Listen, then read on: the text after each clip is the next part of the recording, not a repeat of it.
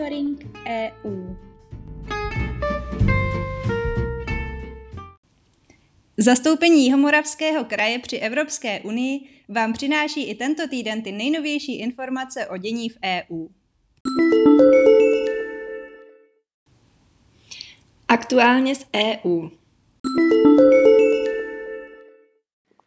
Do roku 2030 by nikdo v Evropské unii neměl žít na ulici. Shodli se na tom zástupci 27 členských států na konferenci o bezdomovectví v Lisabonu. Státy EU se v deklaraci zavázaly ke konkrétním krokům k dosažení vytyčeného cíle. Podle údajů Evropské komise v současnosti v Evropě spí na ulici každou noc kolem 700 000 lidí, což je o 70% více než před 10 lety. Na Lisabonské konferenci byly také již potřetí oceněni projekty podporované Evropským sociálním fondem a Fondem evropské pomoci nejchudším osobám. Cílem ocenění je posílit povědomí o příležitostech, které k účinnému potírání bezdomovectví poskytuje víceletý rozpočet EU. První cenu získal projekt Housing First v Moravskoslezském kraji. Účastníci jednání o obnovení mezinárodní dohody o iránském jaderném programu měli v neděli oficiální schůzku ve Vídni. Minulou sobotu začalo 6. kolo rozhovorů. Zástupci Iránu a 6 světových mocností ve Vídni od Dubaje jednají o krocích, které bude k obnovení jaderné dohody nutné učinit.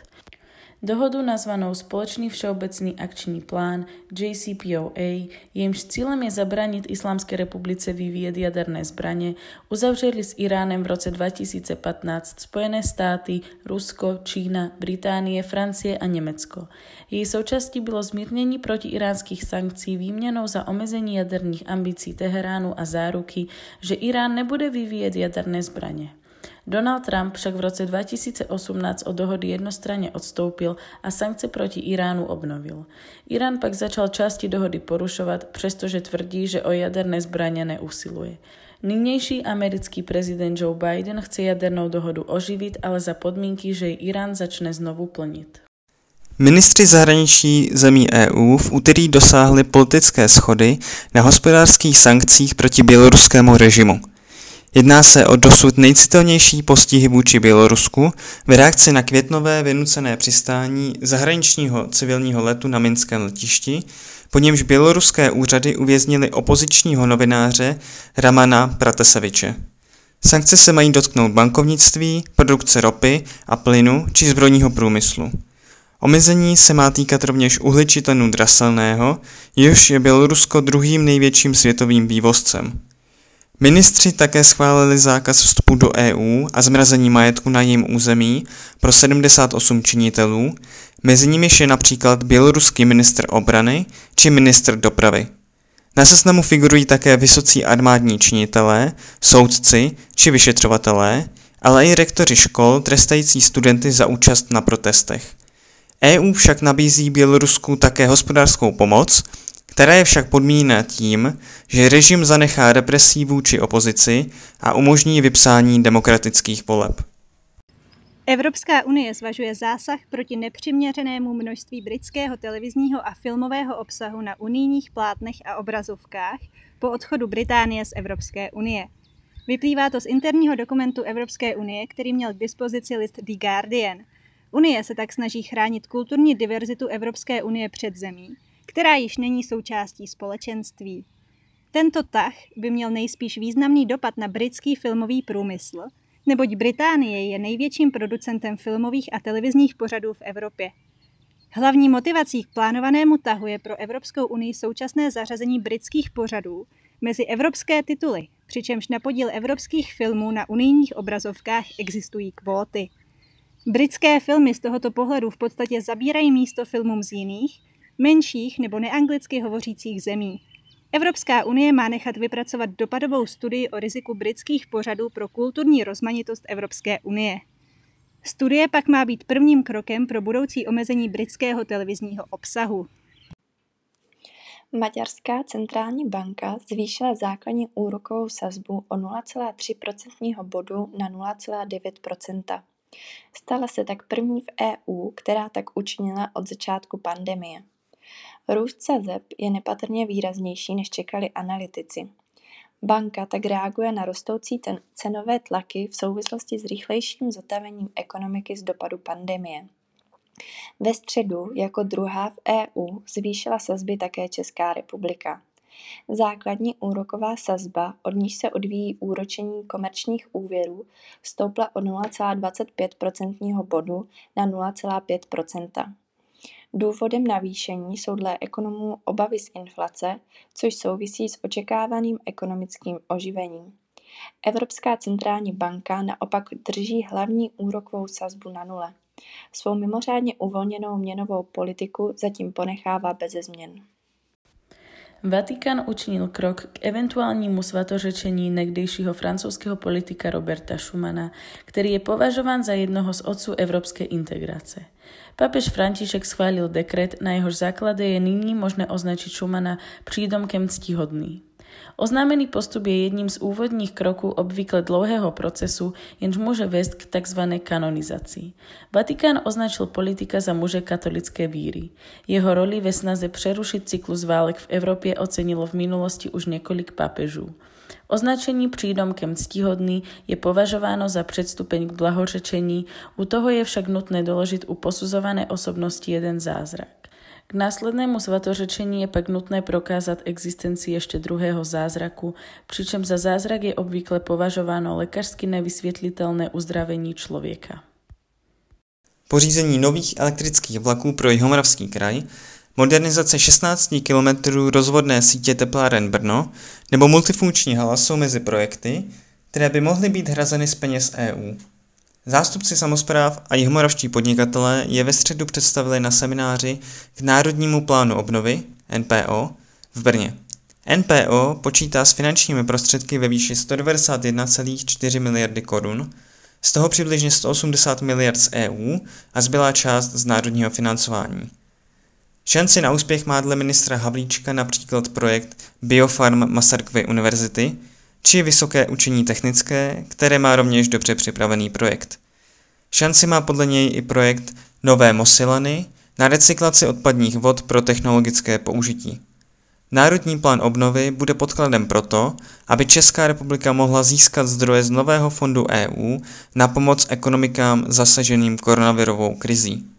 Vláda ho schválila 17. května a Evropské komisi odeslala začátkem června. Komise má nyní 2 měsíce na zhodnocení, zda odpovídá kritériím stanoveným pro využití peněz. Zprávy z evropských institucí.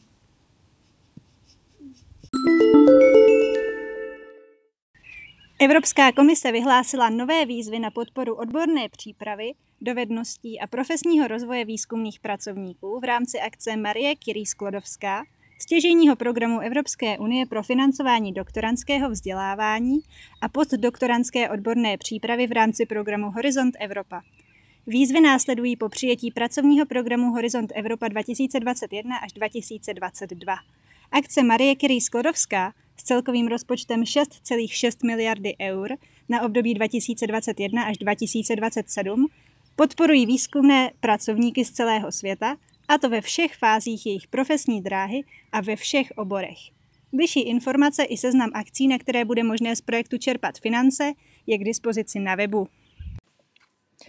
Přihlašování do prvního ročníku soutěže o novinářskou cenu Evropského parlamentu bylo spuštěno. Cena nese jméno zavražděné maltské investigativní novinářky Daphne Caruanové Galiziové. Jejím cílem je odměnit vynikající novináře, kteří ve svých textech odráží hodnoty EU. Evropský parlament ji oficiálně vyhlásí 16. října. Přihlášku do soutěže je možné podávat až do 31. srpna. Cena Daphne Caruanové Galiziové má vyzvihnout zásadní roli, kterou novináři hrají v demokracii. Je to také připomínka toho, jak důležitá je svoboda tisku. Tato cena má pomoci novinářům v jejich důležité a často nebezpečné práci a zároveň má ukázat, že Evropský parlament investigativní žurnalistiku plně podporuje. Evropská komise zahájila další vyšetřování americké internetové společnosti Google. Tentokrát chce zjistit, zda firma neomezuje konkurenci na trhu technologií pro digitální reklamu. A to tím, že upřednostňuje vlastní služby pro online reklamu před konkurenčními vydavateli, zadavateli reklamy a podniky, které nabízejí podobné služby. Komise chce především posoudit, zda Google třetím stranám neomezuje na webových stránkách a v aplikacích přístup k uživatelským údajům pro reklamní účely.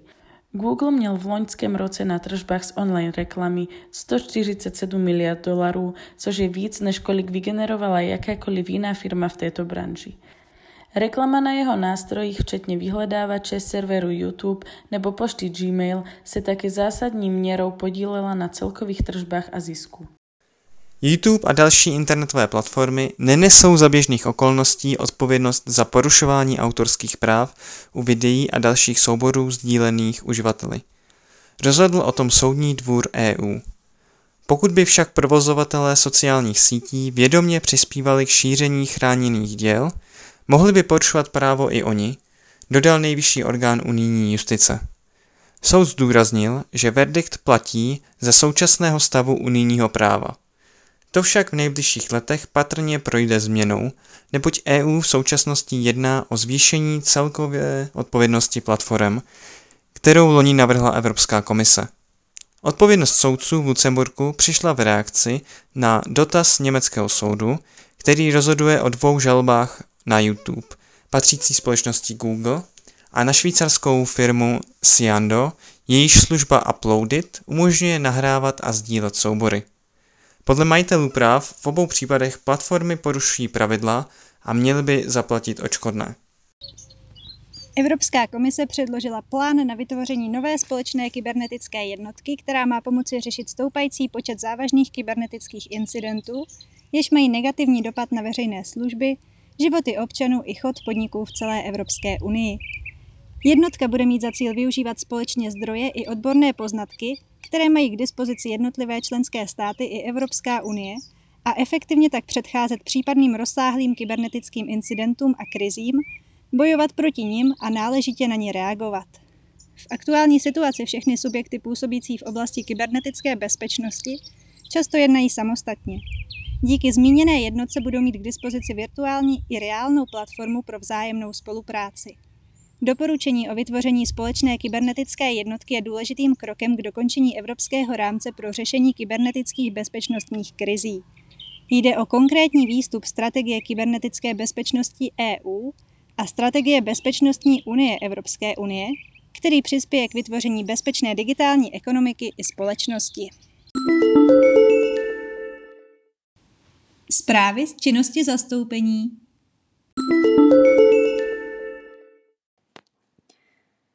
Úterý 22. června se zastoupení zúčastnilo tradiční jarní valné hromady sítě ERIN. V rámci setkání proběhla kontrola rozpočtu za rok 2020 a sumarizace půlroční práce sítě, co se podařilo uspořádat a na co byly pracovní skupiny zaměřeny. V rámci minulého půlroku byla síť zaměřena zejména na nový finanční rámec a novinky v rámci nového finančního období. Proběhlo mnoho informačních setkání, například k programu Horizont Evropa, také za účasti eurokomisařů, popřípadě vysokých úředníků z Evropské komise. V rámci valné hromady proběhlo také menší ohlédnutí, jelikož v letošním roce slaví ERIN 20 let své existence. Jihomoravský kraj je členem od února 2012 a shodou okolností jsme se stali stálým členem sítě. Byli jsme tedy požádáni o krátké shrnutí působení Jihomoravského kraje v síti, které prezentovala Monika Vrbková z Jihomoravského inovačního centra. Jihomoravský kraj využívá síť ERIN nejen k pasivnímu příjmu informací a novinek, ale jsme poměrně aktivní region. Za dobu působení v síti jsme několikrát prezentovali národní výzkumnou a inovační strategii nebo například integrovaný dopravní systém Jihomoravského kraje v pracovní skupině Transport. Účastnili jsme se jako prezentující například v rámci EU Design Days nebo v pracovních skupinách Policy, Smart Cities nebo Smart Specialization. Jihomoravský kraj je jediným členem z České republiky. V úterý se zastoupení dále zúčastnilo online události, kterou pořádala Evropská asociace rozvojových agentur EURADA, podpora digitální transformace, jakým výzvám čelí regiony.